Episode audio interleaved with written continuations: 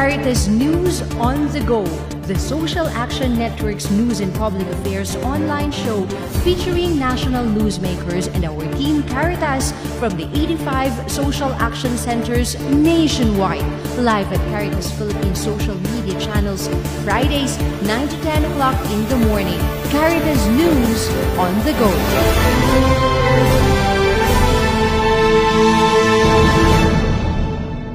Isang napakagandang umaga po sa inyong lahat. Welcome sa ating episode na panibago ng Caritas News on the Go. Ako po si Jing Ray Henderson at ngayon pag-uusapan natin ang nalalapit na World Humanitarian Day at syempre pa dahil humanitarian ang ating pag-uusapan, ang head ng ating humanitarian unit sa Caritas Philippines ay kasama natin ngayon. Walang iba kundi si Miss Jeannie Coreano. Magandang umaga, Ate Jeannie. Welcome po again sa program. Hello, Jing, and to all our viewers po. Magandang umaga sa ating lahat. And maraming salamat for being with us. Also, uh, parang ano to, ano, Luzon, Visayas at Mindanao. So, simulan natin sa Luzon. Kasama din po natin, walang iba kundi ang Social Action Center Director ng Caritas Virac. Magandang umaga and welcome, Father Atoy De La Rosa. Magandang umaga naman, Ate Jing, at sa lahat ng iyong manonood sa Caritas on the Go. Father, tunay itong ginagawa natin, ha? And, of course, from Visayas, um, kasama din po natin, walang iba, kundi ang uh, isa sa mga batikan sa Visayas, uh, sa mga social action centers natin sa Visayas. Galing po sa Caritas Catarman, ang atin pong um, isa sa mga um, D S A C officers natin dyan, si Ate Mira Apelo. Magandang umaga sa'yo, Ate Mira. Uh, maupay nga tika orod to sa Waray, no? So, good morning to everyone. Good morning, Ate Mira. Si Father Fred, ay kausap lang natin kani-kanina. So, uh, may mga ginagawa tayong projects, especially on ecology, dyan sa uh, Caritas Catarman. Okay, and syempre pa, galing sa Visayas, pumunta po tayo ng Mindanao. Uh, ito ay isa sa mga matagal na natin na Social Action Center Director. Pero ito din yung pinaka-medyo um, bihira nating makasama. Kaya po, dahil natutukan siya kanina ni Ate Jeannie, kaya kasama siya natin ngayong araw. Walang iba kundi ang Social Action Center Director po natin dyan sa diocese, sa, sa Archdiocese ng Davao. Walang iba. Good morning sa iyo, Father Bong Dublan. Good morning, Jing, at saka good morning sa lahat na makasama ko ngayon. Uh, maayong buntag kaninyong tanan. Uh, good morning sa lahat na nakikinig dito sa ating programa. Yes, salamat po ng marami sa pagpapaunlak na makasama namin kayo dito sa ating programa. Okay, simulan na natin ito kasi we wanted to know how are you in your dioceses, especially now uh, na, di ba, nitong mga nakaraang taon, sunod-sunod po yung mga um, disaster sa atin, may iba't iba tayong mga concerns na pinagdadaanan. Father Bong, ikaw muna po, kumusta ka dyan sa inyong diocese? Ano yung mga humanitarian concerns na pinag-uusapan po ninyo dyan? Sinabi mo kanina, Jing, na ako yung matagal na na social action director, no? At kung kumistahin mo ako, ganun pa rin, no? Gwapo pa rin. Yes! At, uh, uh, nags nagsusumikap sa, sa, sa pagtatayo ng ating mga uh, programa sa social action. Although it's a bit different now, Uh, than before dahil unang-una malayo na kami sa puso ng ng, ng NASA na ah! Wala na kami mga funding, pero uh, intentionally we are trying to do our best to really be sustainable in a way, no, in especially in responding to those uh, humanitarian calls of our times. So it is much more of trying to explore the local capacity of our Archdiocese and the sub-region in order to forge a good, uh, good uh, response to any humanitarian needs, lalong-lalo na sa disaster. Oo, maganda yun, Father. Actually, isa sa mga tinitingnan din natin ngayon or parang um, examples ng uh, sa Social Action Network, ang Archdiocese of Davao, ang Social Action Center natin dyan, in terms of really localizing everything, yung responses po ninyo, even the resources that you have, na talagang um, one way of looking at it is also making sure na uh, you can stand on your own already, Father, diba? Doon sa mga ginagawa natin ngayon, especially sa mga programs or projects na ginagawa po ng social action uh, sa Archdiocese. And we are very happy to note na isa kayo doon sa mga uh, social action centers natin who really can stand on their own. Okay, sige po. Moving forward, um, Tit Ate Mira, sa diocese po ba ng Catarman? Um, kasi diba, I think the last time that we talked with Father Fred, ang binabanggit niya doon is uh, yung medyo concern ninyo ngayon ay on ecology, pagkatapos of course yung sa um, ano natin, mga disasters na kinakaharap. Papaano ito uh, tinitingnan, uh, papaano ito pong binibigyan ng focus ng Caritas Catarman? So actually, Jing, tama yung, yung pinag-usapan niyo ni Father Fred, ano, na medyo nakafocus kami on, on ecology. Kasi for the past ilang years din, parang nakafocus kami sa iba-ibang programs, pero hindi kami masyadong nakaano sa ecology. As the fact na sa geologic, uh, sa location talaga namin, laging kaming daan ng bagyo, at mayroon kaming konting problema on insurgency, no? So both human and, and man-made, ano. Nakita din namin yung need ng uh, advocacy on ecology, ano, na kaya nga ngayon, parang yun yung inaano namin ni Padre na magkaroon talaga ng ecology ministry ang ang diocese, in which alam mo naman yung ano ng ng Visa Catarman, lagi siyang nakaano sa volunteerism. So as of now, meron kaming diocesan level na mga volunteers uh, group, ano, ng iba-iba ibang stakeholders na ang focus sa environment. Then uh, tina nagtaano din kami ng parang research or uh, assessment on mga parokya. Ano ba talaga ang particular na ecology issue on that particular uh, parokya? Kasi minsan ang ang ginagawa ng Caritas Catarman, parang mayroong sa diocesan level, pero ang ibang mga parokya hindi nila yun, ano, kasi hindi naman yun yung concern nila. Kaya this time uh, nag-design kami ng isang parang assessment to determine also ano yung talaga yung issues ng particular municipalities. Tapos saka kami eh, ano namin yung aming ecology ministry in the provincial level. At ngayon, hindi lang di sa Caritas Catarman. Parang ang ano namin ngayon, realization dahil sa active participation namin sa coordination, kasama ng ibang stakeholders na may focus din sa sa ano sa ecology. So so yun, yun actually. Okay, maraming salamat, Ate Mira, and uh, nakakatuwa na uh, on different levels, on different aspects, our social action centers are doing different things din, pero nakafocus pa din doon sa pagpapaayos ng ating mga um, pagsasaayos ng ating mga kalagayan ng ating communities. Father Atoy, kumusta ka po dyan? Um, papaano po nangyayari ngayon? Kasi you have um, had several disasters na kinaharap uh, nitong mga nakaraang taon. Um, kumusta na po ang Caritas Virac, ang social action natin po at ang buong diocese? Unang-una, uh, ngayon ay medyo nagbawasan na yung aming mga volunteers at uh, halos kami-kami na lang ang nandito, ilan lang naiwan.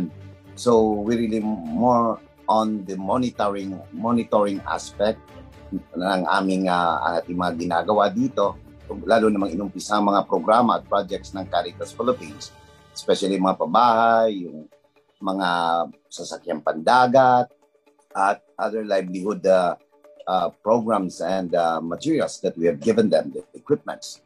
So ito yon, at uh, so far, uh, sa ngayon ay ito yung ating nilalaanan muli ng, ng panahon sa panahon ito para lalong mas mapalakas at mapatatag. Ang kagandahan dito ay hindi naman kami pinapababayaan ng ating mga local L mga L G Us, no? They're always there to help us, especially the transportation of all our equipment, of our materials, no? So, ganun.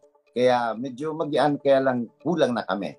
But uh, because of our mga volunteers, karamihan ay nag-aaral na po. Nag-umpisa na silang magpasukan ngayon. Okay. Uh, naka... na napansin ko po na most of you, kayong tatlo are also um, uh, mentioning about yung kagandahan ng patulong na binibigay sa atin ng ating mga volunteers sa sa Social Action Center, and I think ito yung force na talagang kumbaga multiplier natin doon sa ating mga dioceses in terms of really providing or um, providing our services to the communities. Ate Jeannie, um, as the humanitarian head of Caritas Philippines, uh, doon din sa mga pag-uusap natin with our social action centers, what do you think is the overall situation in the country based po doon sa experiences of our diocesan social action center? Okay, so good morning ulit, Jing, ano? And uh, dito yung mga kasama ko rin from the diocese. So good morning po, Father Atoy, Mira, and Father Bong. Now, considering the geographic location of the Philippines, the humanitarian team, including the dioceses, are really busy in the various programs and activities yearly yan. So as you have known, we are experiencing uh, earthquake in different mag magnitude in the past month. And uh, as per Field Box, we have actually an average of twenty earthquake in a day. Not to mention that we are experiencing uh, monsoon rain, okay? And uh, of course, we are now also anticipating more rains, considering that uh, the third and the fourth quarter of the year is yan ang monsoon season natin. natin. Hindi kang ano, mag-break muna, Ate Jeannie. Ayan. Now, this is recorded. Now, anyway, the humanitarian team, together with our partners, continually capacitate and uh, strengthen the dioceses in the preparedness, considering that uh, various humanitarian crises that we have. So, we are also doing emergency relief. Aside from the emergency relief, we are supporting early recovery programs. So, we have the shelter construction. Uh, Father Atoy, you know, the, currently, we have now, right now, with the... With the with the uh, ALBAI team. And uh, we are also doing livelihoods, evacuation center, including wash facility, and of course, the capacity building on the various uh, humanitarian aid uh, response. So we continually collaborating with other humanitarian organizations, and uh, of course, with the local government on the various activities that we are doing for complementation and sharing of resources. So yan ano, dyan ang nagiging busy tayo ngayon. Continually yan, because the emergency or the humanitarian crisis is always nandyan yan all year round. So that's why with all these dioceses that we have, we are very happy that they are really supporting us on doing all these uh, activities that we have right now. Thank you, Ate Jeannie. Uh, yun din yung gusto nating makita, no po, at saka malaman sa ating mga social action centers na kasama natin ngayon, because um, ang dami nga, kumbaga varying degrees yung mga activities na ginagawa natin um, in terms of humanitarian response. Halimbawa, Father Atoy, sa inyo, doon sa experience mo, kasi isa ka din sa mga matatagal na ng mga social action center directors natin. Sa experience mo with Caritas Virac, pwede ka po bang magbigay sa atin, and I think for the for also for Father um, Bong at saka kay Ate Mira, can you give us yung top three reasons ninyo kung papaanong yung Caritas Virac, ang Archdiocese ng Davao, ang Social Action Center natin dyan, at saka ang Caritas Catarman, um, is parang, kumbaga sa ladder, medyo one step higher tayo doon sa, or we are, um, hindi naman, what sets us apart um, from all the other actors that we have in our dioceses in terms of humanitarian response operations, at saka sa pag, uh, pag pag-abot natin, pagpunta natin doon sa ating mga social action, uh, sa mga communities natin po. So, top three reasons. Father Atoy. Una ay ang napakalakas na at napakaganda ang planadong D R R plan ng halos from the provincial level to barangay level in the, in the island. Napapalakas po yun kasi dahil yung ating papiperanggot na kaalaman at kakayahan sa social action, the fact that we are limited in staff, no, ay napapalakas po yun. And because of that, yung mga volunteers natin, yung pagpa, pagpapaabot ng tungkol sa sa preparation, sa response natin, sa recovery and rehabilitations, nagiging magian. dahil doon sa pangalawa na napakalakas na collaborative efforts between these stakeholders, no? Sumasabay na rin yung other international N G Os na minsan ay sa karamihang pagbabagyo dito ay ang nagiging hub ng lahat ng ito ay yung Social Action Commission ng diocese. And the government, kumbaga, inintriga sa atin para tayo ay siyang magmamahala, mag-plurate, mag-collaborate, mag-assign ng bawat mga gawain nila, bawat anong klaseng interventions nila sa bawat communities. And therefore, hindi nagka- nagka-overlap yung mga programs and interventions that other stakeholders and N G Os that uh, came into our island to help. So, isa yun yung nagpaganda. And then, yung pangatlo, yung continuous uh, being open to continuous learning and capacity uh, building of our staff and of the people. Kahit walang bagyo, patuloy din po ang bawat community namin na pinapa, pinapadaan sa mga seminars, orientations. Minsan yung iba nga nagsasabi, paulit-ulit na lang, no? But you see, you will find the beauty that kahit paulit-ulit, there's something new that comes out. Those learnings that indeed once, once it is being put together, nag-iisang napakalakas na parang pundasyon ng isang komunidad o ng isang probinsya o ng isang municipality, isang diocese. Salamat po. Hey, thank you very much po sa inyong top three answers, Father. Ate Mira, ano naman yung top three answer mo po? Ako yung una na ano ko talaga is yung strength ng ano ng volunteers. Ano? Kasi sa amin kasi dito, parang sabi ko nga kanina, we are uh, parang naka ano lang talaga kasi wala kaming staff talaga na paid in the diocese. So kahit nga ako is I am a volunteer ano ng diocese. So isa talaga yung yung strength ng volunteerism in all levels. So, in levels of the diocesan level, na talagang meron kaming mga on-call volunteers na iba-ibang, uh, ano nila, halimbawa yung mga university, ng mga instructors sa College of Law, sa different programs associated by the, the, the sa Caritas Catarman. Isa yon ang strength ng volunteers. Tapos yung pangalawa is, is strengthening of the local structures. For example, the presence of parish social action teams in the, in the parishes, ano, plus the B E C in the in the communities, ano? Kasi ang isang realization ko, ang mga dumarating na project is more on the project base, yung mga pagtulong natin. Pero paano ito ma mai-strengthen? Paano ito ang sustainability issue ang problema eh? Kasi after ng ano, wala na. So ngayon ang nakita ko, it's more on strengthening in the local structure. For example, kung magbibigay ng mga capacity building, itatap talaga ang mga local structure. Nandiyan na yung parasocial action team. Kasi hindi ka mahihirapan kahit yung, yung tao mo in the diocesan level, iilan lang.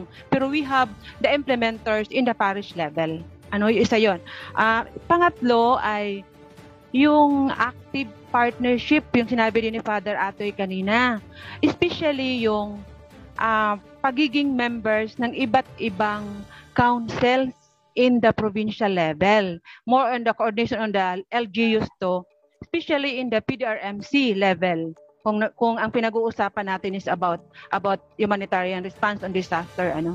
So, ang isang ano ko talaga ito, ito yung strength namin, no? Yung we have the active collaboration in the local uh, government units in the different aspect. Ano. Then, yung sa iba-ibang N G O din, within the, in the, ano, kasi kami, para kami laging, uh, kami yung nag-coordinate sa iba-ibang N G Os, ano, then, kami din yung nag-uusap-usap to avoid duplication and yung para ding palakasin kung anong mang, kasi marami na ding mga N G Os at N G Os na nandito sa Northern Samar, ano. So, kailangan ng isang N G O na taga rito to coordinate and also to to guide them also kung anong mga areas ang puposible. So yung tatlong yon, yung volunteerism, yung strengthening the local structure, tapping the P S A C and the B E C, and also the active coordination in the L G Us and the N G Os. Yan lang, Jing. Maraming salamat, Miss Catarman! Dumako naman tayo sa Davao. Ang ating Mister Pogi ng Davao, kumusta naman po yung iyong top three? Wala na akong masabi, no? Ah, uh, talagang uh, yung sinabi ni Father Atoy at saka ni ah uh, Ate Mira. Ni Mira, no? uh, tama tama talaga yon na kailangan natin yung yung yung mga mga aksyon na ganun, no? Ang isa lang sa um, parang yung yung tatlong tatlong aspeto na uh, nakikita namin, no, na uh, unang-una yung volunteerism at saka yung yung uh, lalo na pag may may disaster, yung oozing of the passion to help, no, generosity ng mga tao ay andoon talaga. Pero siguro bilang social action na uh, uh, center, kailangan talaga nating i-organize talaga 'yon, no? Uh, marami maraming maraming initiative na ginagawa yung mga tao, lalo na yung taong simbahan. Pero minsan, ang kakulangan na nakikita ko is how do we try to facilitate and organize na sana ma-direct natin yung yung mga yung mga tulong nila. So, ang ginagawa namin dito sa Archdiocese, unang-una lahat, unang-una sa lahat, ino-organize namin yung sa lahat ng mga parishes, no? And uh, I'm not I'm not saying all the parishes have have it already. Uh, yung tinatawag ng Parish Disaster Action Response Team, no? Ang pinaprioritize namin ngayon ay yung mga uh, highly uh, highly vulnerable parishes, lalo-lalo na dito sa Davao, laging may baha, no? Yun ang binibigyan namin ng pansin yun. Then pangalawa is we try also to Uh, to to expand network. We are not only trying to network with the with the with the government, no, dahil sila naman yung may mandate talaga, no, but we also try to explore the other possibilities, especially dito sa Davao na meron din kaming mga schools, and schools are very potentials, no, in in generating uh, support for for humanitarian uh, project, no, sa hindi lang sa disaster, kahit sa ecology, yung mga ganun, no? So, we try to link them together, no? And then, nakikita ko na hindi lang human resource and schools, no? They have even the financial resource, no? Na, na malaki din talaga na ma, maka, maka-mobilize ng mga programs. Pangatlo is on the level of, uh, on the level of uh, networking as well sa sub-region, no?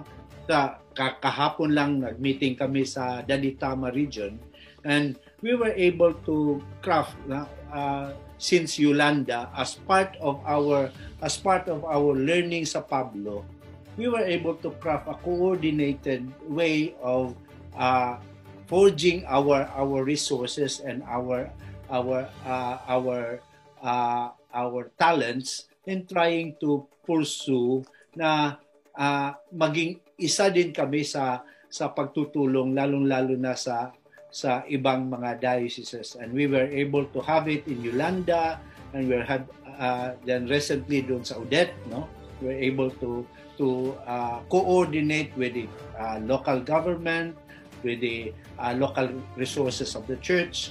Then we have, we we came up with something which is really uh, a big bulk, no? So then uh, lastly, ang nakikita ko rin is that uh, as a church, we are so limited, no? We cannot be in all places at one time.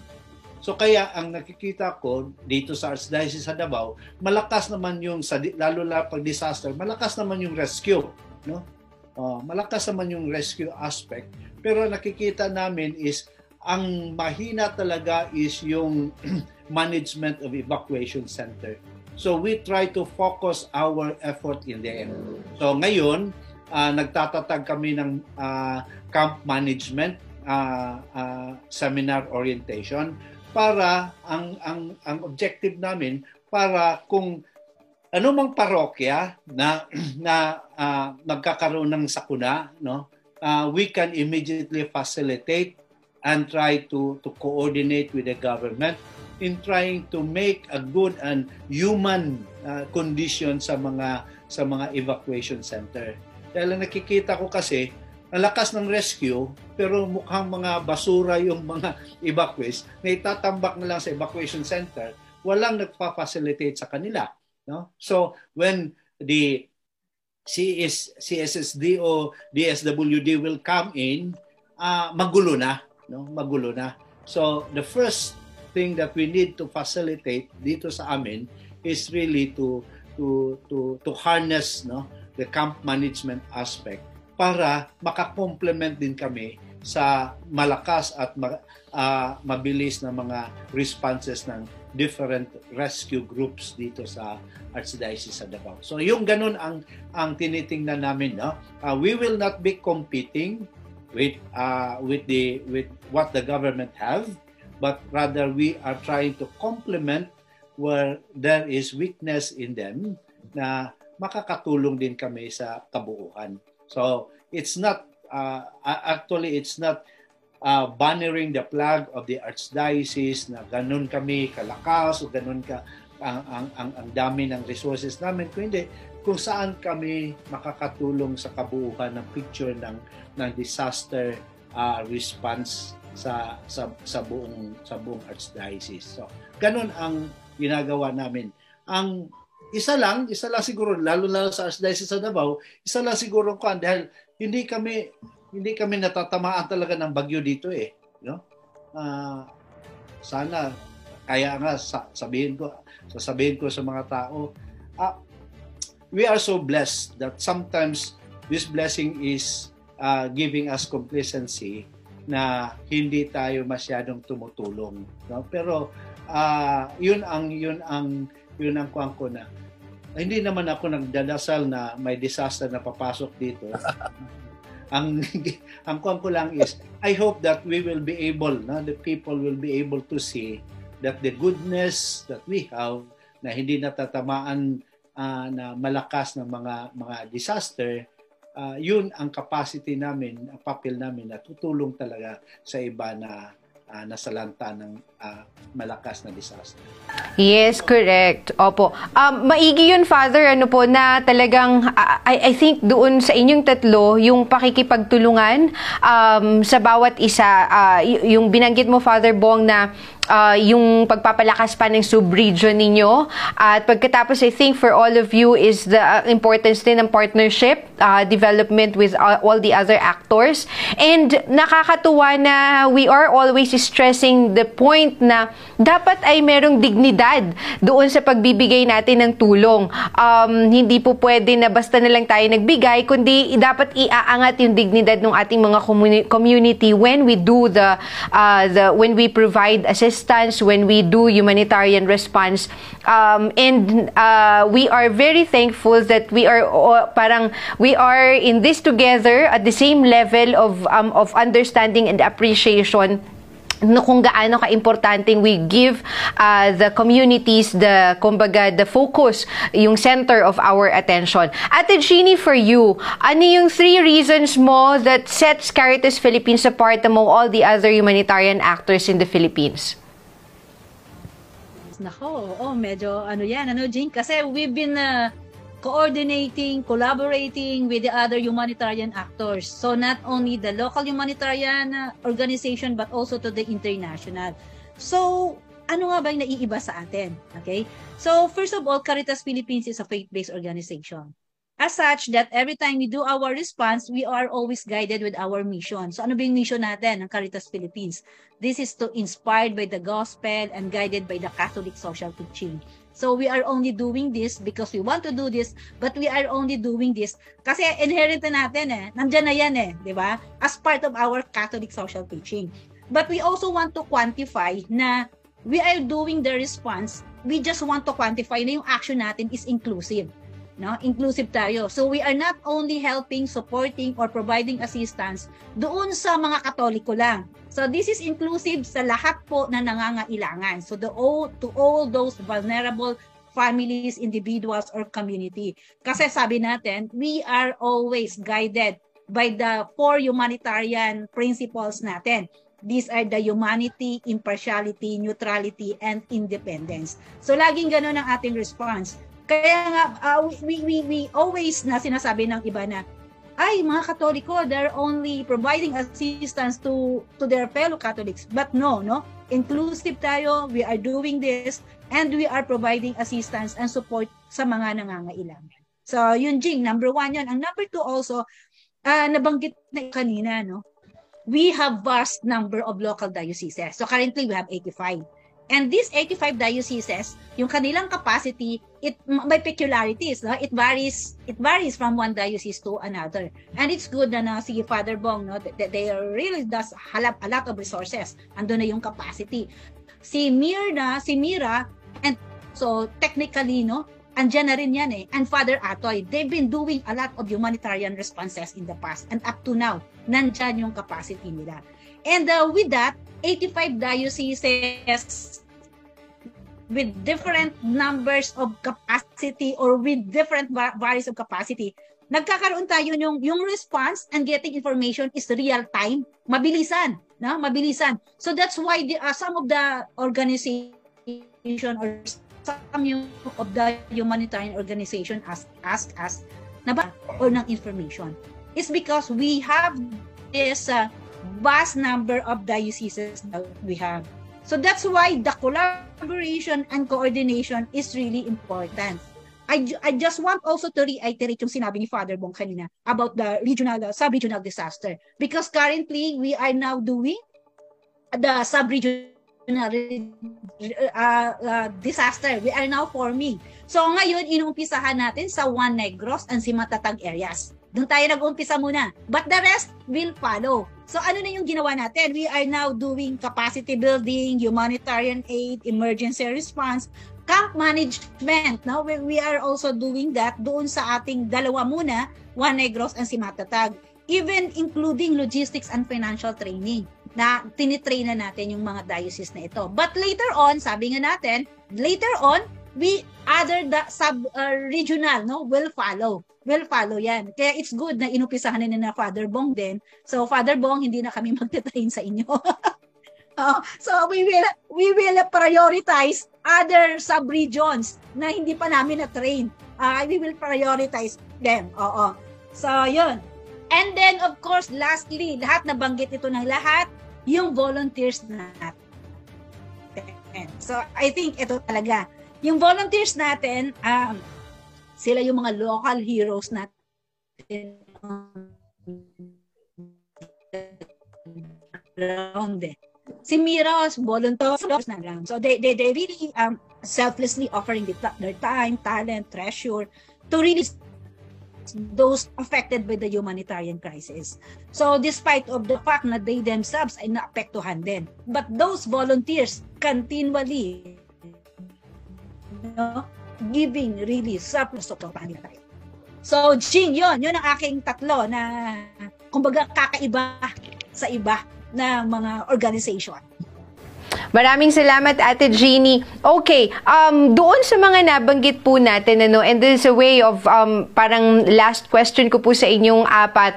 Uh, kasi sabi ko nga, mag, uh, we will be um, celebrating our the World Humanitarian Day uh, next week, ano po. So, um, ano yung gusto ninyong ipaabot na mensahe para sa ating mga volunteers doon po sa mga kasama natin na nagtatrabaho for uh, sa mga humanitarian responses natin, sa mga kapartner natin, especially from the government, from the uh, yung other non-government organizations, from the civil society organizations po.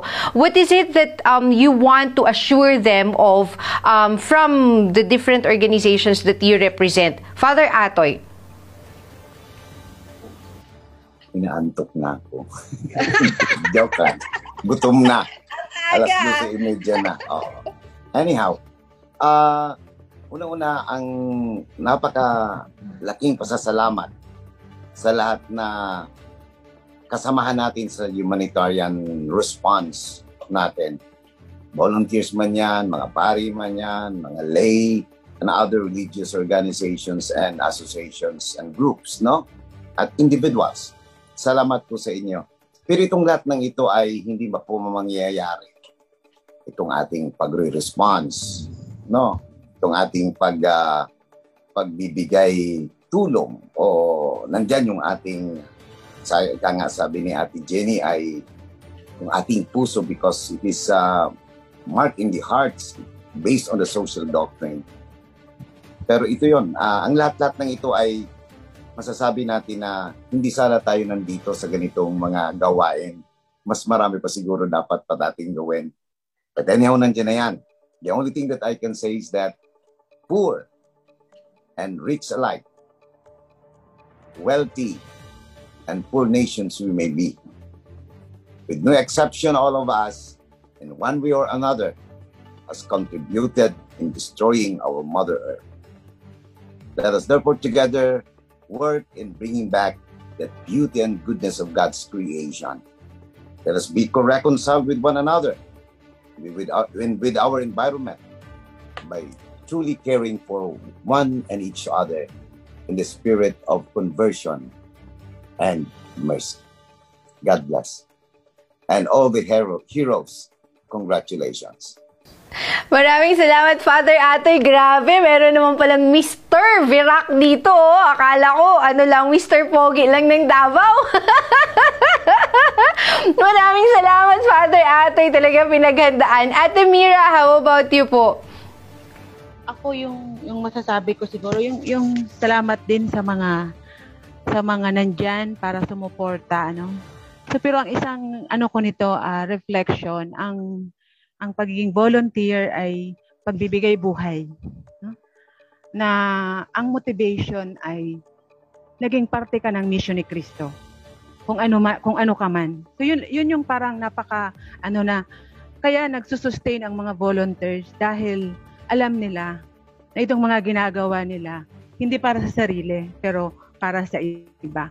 So kaya yun, yun lagi ang challenge ko sa mga nagvo-volunteer sa amin, no, na hindi lang ito uh, katuwaan, hindi lang ito pagsisilbi ng for the sake of para makilala or magkaroon ng sweldo or ano. Pero ito yung uh, pagbibigay buhay at pagiging parte ng misyon ni Kristo. Pero kailangan din syempre natin yung support, yung love and care, yung lahat ng mga ito. Ano? Yun din ang challenge ko sa mga kaparian, sa ating obispo, sa ibang mga uh, leaders, no, na na huwag na rin ding tingnan ang mga volunteers natin na hindi kumakain at hindi namamasahe ng, o nagbabayad ng transportation. Pero sila, sila, kailangan natin din silang alagaan kasi they have human also. Ano? Meron din sa mga rights. So, kailangan natin maano din yun. Ano? Isang challenge yun sa mga, mga heads, no? Na, na sana marunong ding mag-alaga. Ano? Kasi kahit ang pagiging volunteer ay, ay pagbibigay buhay, minsan meron ding ah... Uh, may mga times din na nasa crisis ka at kailangan ng support and care ng mga taong nakapalibot. No, hindi lang ang ang ang ang challenge ko din is hindi lang dahil nakilala, hindi lang dahil nakapagbigay ng tulong, pero yung mga tumutulong, sino bang nag-aalaga? Ano? Yung mga ganong ano. Yun na yung challenge ko sa sa ano ng humanitarian ano works, no. Hindi lang tayo tumutulong, pero marun marunong tayong alagaan ang mga tumutulong to for the sustainability of of our mission. Yun, yun lang siguro. Salamat, Ate Mira, para sa pag um pag sa, ano bang tawag dito? Um for speaking the minds of all the other volunteers that we have, kasi talagang alam natin po na kinakailangan nating pag-alagaan uh, din yung ating mga volunteers uh, the same way that we are taking care of the communities that we serve. Okay? Maraming salamat sa iyo, Ate Mira. How about you, Mister Pogi ng Davao? Yan. Ah. Yan ang mahirap sa sa kwan eh, dahil basta sa Mindanao ka, panghuli ka talaga, no? Oo. So siguro uh, narating ang panahon na kami naman yung uunahin. Ang disadvantage na, na nasabi na nila lahat eh. O, parang gagano na lang ako, ayos na 'yon, no? Anyway, uh, yun ang ang team natin is Uh, local heroes, no? Uh, dami talagang heroes sa buhay, no? Na makikita natin. Lalo-lalo na pag panahon sa disaster, no? Pero ang maganda siguro is we'll try to look at it na uh, ano ba talaga ang ibig sabihin natin na heroes, no? It's just sabi ba natin basta self-giving na at para uh, maka, makatulong sa iba, we are already heroes. Yes, it might be the the the ano, the, the uh, initial thing.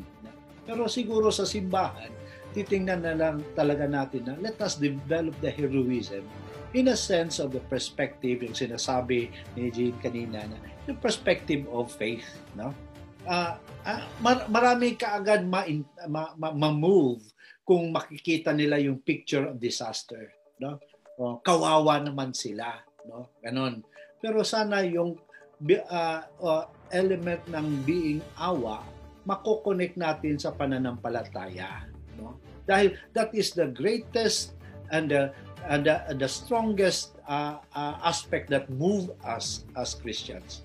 Ang karamihan, hindi na, I'm not generalizing, but marami pa rin talaga sa atin na nagre-respond sa ating mga sa ating mga disaster just because there is a disaster, no? Pero ang pakay siguro ng simbahan at para sa akin, uh, the, the the the ultimate and the deepest way that we can really help people to sustain their being heroes, especially for us Catholics in the Church, no?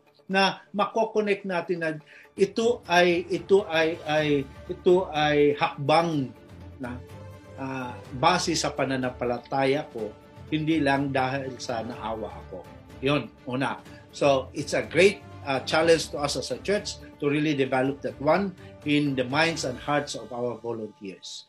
Pangalawa is let us also try to to to organize ourselves in a way na hindi masasayang yung lahat ng mga effort, no? Yan nga nakikita ko, no? Ah, sinasabi natin, oh, tutulong tayo sa Virac, tutulong tayo sa Samar, no? Pero in the way even of handling those little things that people are giving, ah, minsan nasasayang eh, no? Minsan ah, ah, dahil we lack the capacity and ability to really try to harness these things. Kaya uh, uh, it it come to waste. It come to waste. So ito rin ang siguro ang responsibility natin bilang galing sa uh, national hanggang sa local, and really trying to harness our ability on responding efficiently and effectively to people, no? Na minsan kasi nakikita ko, okay, ah, uh, yun, tutulong na tayo, second collection, tama na yun, no? Oh, pero ah uh, yung mga second collection, di natin alam na galing talaga yun sa piso-piso ng mga tao, no? Na nagbibigay. Have we given value to it by trying to facilitate it well? No? Isang isang scandal, no? I, I, I hope, ah, being honest, no? Yolanda experience ko. Okay. Grabe yung galing ka sa sa sa Tacloban, grabe yung ah, disaster, grabe yung nang nag-meeting sa Cebu, no? Grabe din, no? Grabe din ang accommodation ng mga humanitarian people living in a hotel, no? And trying to uh, pamper themselves, no? And just, sa sa akin nakikita ko uh, that, that's that's that's that's something that we need to to, to learn, no? Na uh, hindi lang nag nagbibigay ng ng ng scandal, but it's a waste a waste of Of, of the charity and generosity of people. Pangatlo kong aspeto na na siguro ang uh, natin is really yung yes, we are we are all affected by by by uh, by disaster. But the the challenge now is how can we be uh, sustainable in a sense, no? Sinabi ni Jean kanina na yan, uh, tumitindig na yung tumitindig Archdiocese ng Davao, yung sub-region. Nakatindig nga kami pero isang paa lang eh, no? Hindi pa, hindi pa dalawa, no? Ganun, no? But uh, it's it's it's a way of trying to really say na we have locally we have local means, no? Kaya lang minsan hindi natatap, no? Uh, may may mga may marami tayong mga mga resources sa baba, no? Pero hindi tayo nakakaabot minsan sa ating mga P E Cs. Kaya nga ang dream ko dito sa Archdiocese sa Davao, uh, mayroon talagang sinasabi namin na G E R D ang, ang, ang, ang mga B E C. Anong ibig sabihin? Uh, J K K kasi tawag namin dito. J K K Emergency Response Team ang every J K K. Para doon makikita natin talaga from the generation of, of resources to the giving of, of voluntarism. Mas ma-harness pa sana natin. So, it's a continuing humbling experience na hindi sinasabi na matagal na kami dito sa ah, na ah, I learned everything, no?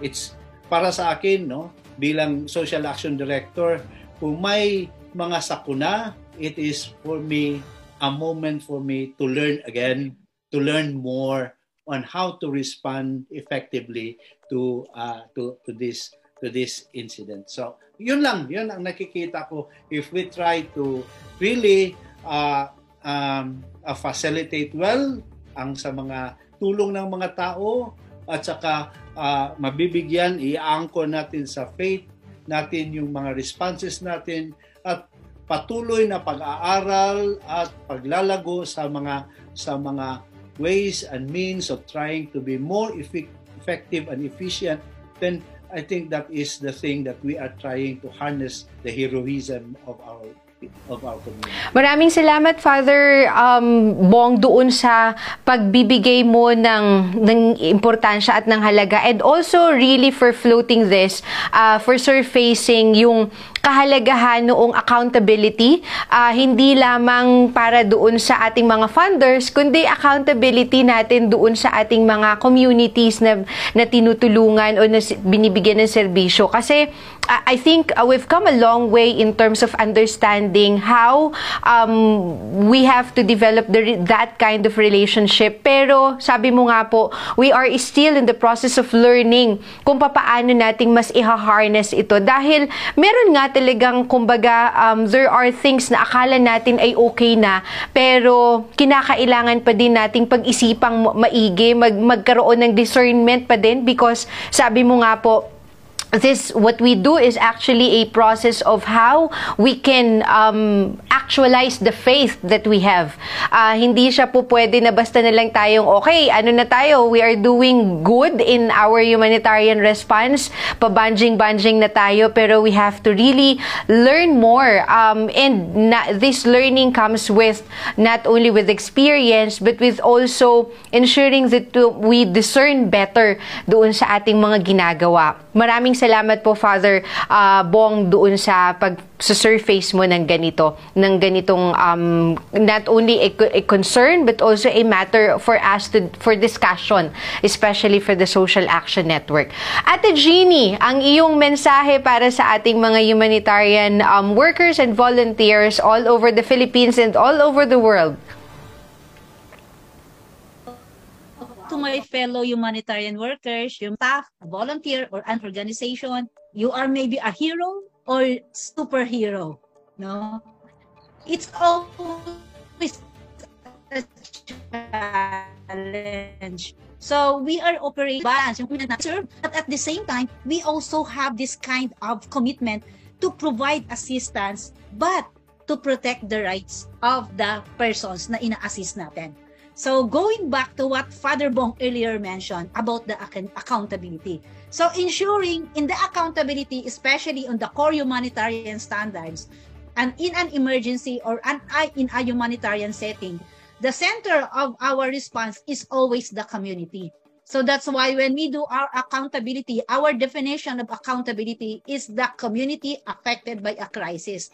That's the center of our response. So that's the accountability lagi na lagi namin binabalik-balik every time that we do our training on core humanitarian standards.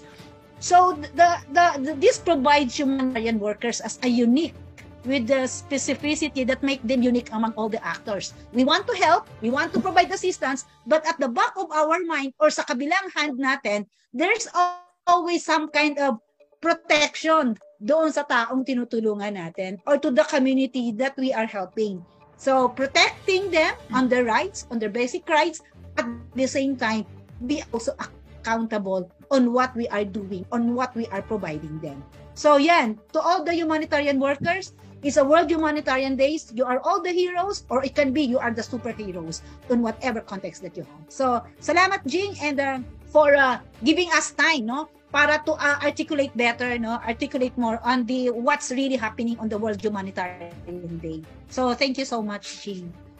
Maraming salamat po, Ate Jeannie. And again, sa inyong tatlo, sa inyong apat, maraming salamat po for giving us also the opportunity uh, para ma-highlight din not only what you do, but also um, the, the hero that you are para sa ating mga kababayan po na palaging nabibigyan ng tulong. So again, uh, Father Atoy, thank you very much po. At saka, uh, kumusta sa lahat ng mga kasamahan natin dyan sa Caritas uh, Virac. Thank you very much. And belated happy birthday kay Bishop uh, Manolo de los Santos. Maraming maraming salamat po, and we are hoping to see you again um, I think this September um, when Bishop Colin and Father Tony visits Caritas Virac. Uh, Ate Mira, maraming maraming salamat din po sa iyo at saka kay Father Fred dyan sa Caritas Catarman, and um, we are hoping also that um, all the things that we wanted to, kumbaga we draw already in the in the planning table ay magagawa, especially um, working for the Ecology Ministry of the Diocese. Maraming salamat po sa inyo. And Father Bong, we continue to um, to hope that you will be the voice of everybody who will be, uh, who needs voice, um, especially sa mga bagay na mahirap banggitin, ano? At saka mahirap pakinggan, pero kinakailangang marinig. Maraming maraming salamat po sa inyo. Um, sa inyo dalawa, Father Atoy and Father Bong, continue to be guwapo at pogi. At Ate Mira, continue ang na maging maganda. Ate Jeannie, kasi diba sabi natin, being a humanitarian worker doesn't mean that you have to just be go all, always on the go na hindi inaasikaso ang sarili. Pareho nitong dalawang, uh, nitong apat na mga kasama natin, ano, the epitome of, of beauty, the epitome of beauty and ano, beauty, grace, and kagwapuhan. So, So, maraming salamat sa inyong apat. Thank you very much for gracing our program. Magbabalik po ang Caritas News on the Go.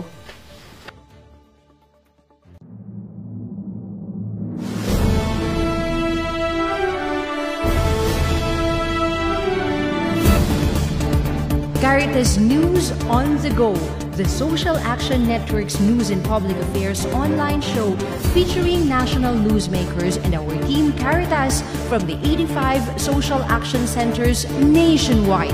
Live at Caritas Philippines social media channels, Fridays nine to ten o'clock in the morning. Caritas News on the Go.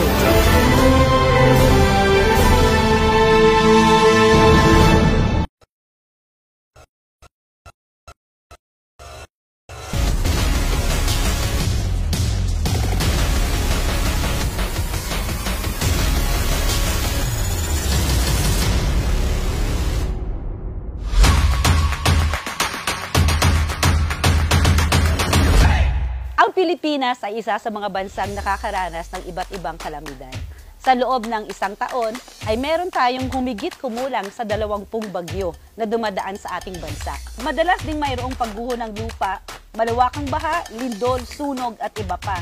Sa kasalukuyan ay mas pinalala pa ito dahil sa pandemya. Isa sa mga gawain ng Caritas Philippines ay ang pangunahan ang pagtugon ng mga pangangailangan ng naapektuhang kalamidad ng iba't ibang humanitarian crisis. Ang Caritas ay nagbibigay ayuda sa pamamagitan ng emergency relief assistance. Bukod sa emergency relief, nagbibigay rin tayo ng ayuda para sa early recovery ng mga komunidad na naapektuhan, tulad ng pagbibigay ng pabahay at kabuhayan. Kasama din dito ang iba't ibang capacity building and community organizing upang maihanda ang mga diocese at komunidad. Tayong lahat ay magkaisa, mag-alay kapwa para sa alay sa katugunan sa kalamidad.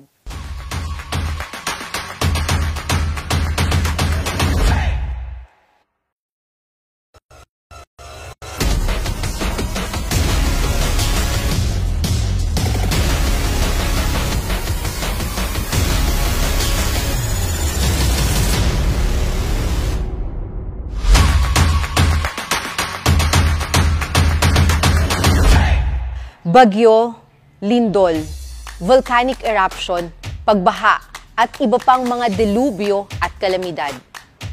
Ilan lamang ito sa mga hirap na kinakaharap natin dala ng climate emergency at planetary crisis, o marahil dala ng ating kapabayaan.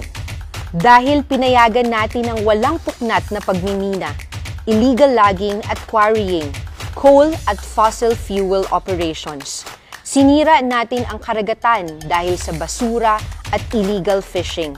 Maging ang ating coral reef ay namamatay na rin. Subalit may pag-asa pa kung tayo ay magtutulungan. Ipagtanggol natin ang karapatan ng kalikasan.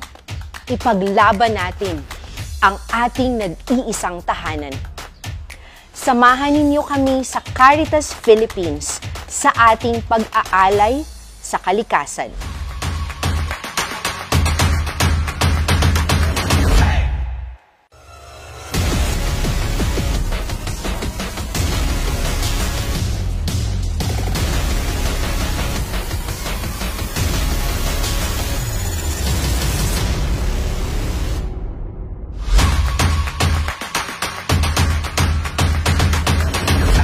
Pangarap ko po ang maging sundalo paglaki ko para matulungan ko po ang mga pamilya ko.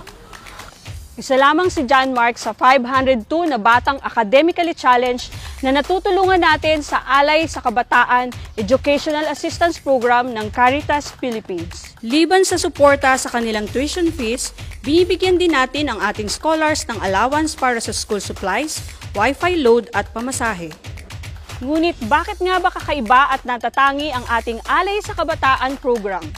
Itong programa ng uh, Caritas Philippines ay napakaganda dahil nga uh, tinutulungan yung mga slow learners natin dahil karamihan yung mga pribileyo ay naibibigay sa mga matatalino, sa mga magagaling at sa mga bright students natin. Ang ganda kasi kadalasan yung pag marinig natin scholar, eighty-five pataas yung ano, yung grade. Mm-hmm. Pero dito sa program na Caritas Philippines, yung eighty below. Pangarap nating makapagtapos ang bawat batang Pilipino, kaya't ipagpatuloy natin ang ating pagmamalasakit, pagbabahagi at pag-aalay kapwa.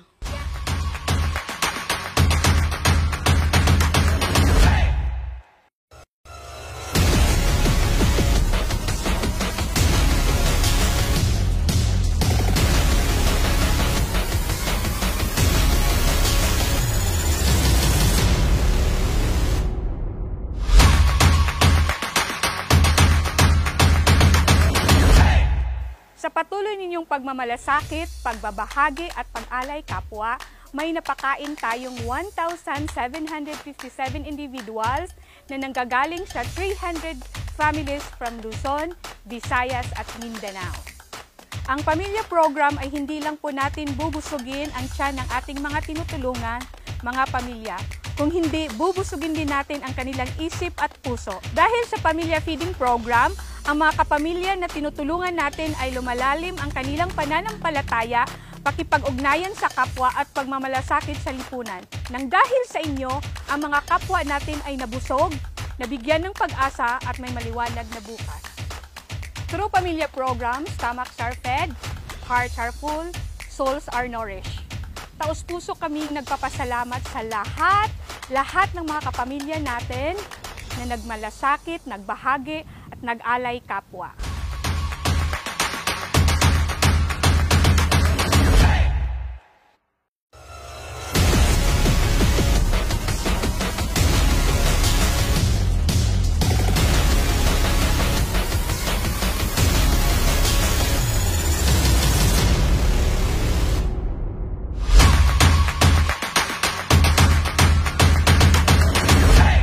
Ang alay kapwa para sa katarungan at kapayapaan ay ang kabuuan at layunin ng Episcopal Commission on Social Action, Justice and Peace. Ang layunin at ng katarungan at kapayapaan ay tanggalin ang di makatarungang istruktura sa lipunan. Nakikita natin sa pamagitan ng paglabag sa dangal at karapatan ng mamamayan at kalikasan na nagdudulot ng kahirapan at paghihirap ng mga tao at nagpapatuloy ng di pagkapantay-pantay sa lipunan, kapangyarihan, pamahalaan at pakitungo sa kapwa. Bilang programa, kasama sa Alay para sa Katarungan ang mabuting pamamahala o good governance, isang halagang parte para sa panlipunang katarungan or social justice. Ang diin ng programa ay upang itaguyod at ipatupad ang dignidad o dangal at karapatan ng mga tao sa pamamagitan ng pakikilahok sa pamamahala. At gusto din ng nito mag-ambag para sa pagbabago ng struktura, sistema na kaaya-aya o conducive para sa ikabubuti ng nakararami.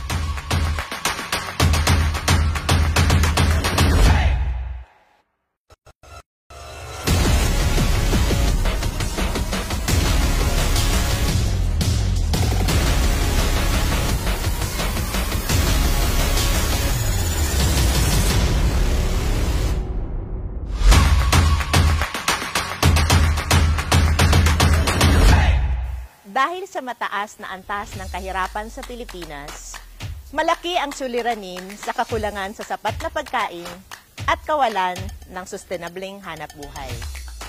Hangad ng Caritas Philippines na matulungan ang iba't ibang sektor sa agrikultura upang mapataas ang produksyon at ani at maibenta ang produkto sa tamang halaga at merkado upang mapaunlad ang bawat pamilya at komunidad.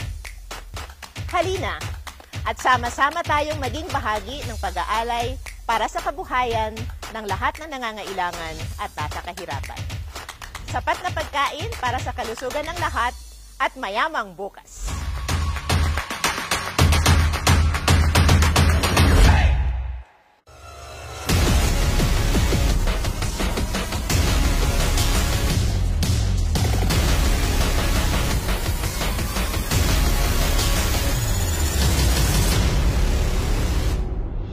Bilang National Secretariat ng walumpu't limang Social Action Centers, inatasan ang Caritas Philippines na pamahalaan ang pondo para sa iba't ibang mga programa nito. Dahil dito, kinakailangan nating siguruhin na hindi lamang tama at napapanahon ang implementasyon ng ating mga programa. Kailangan din ang masinop at naayon sa widely acceptable financial management standards ang paggamit ng ating mga pondo. Dahil gusto namin kapag nagbigay kayo ng pondo sa Caritas Philippines, panatag ang loob ninyong napupunta sa tama at nagagamit sa wasto ang bawat sentimong inyong inaalay sa ating kapwa.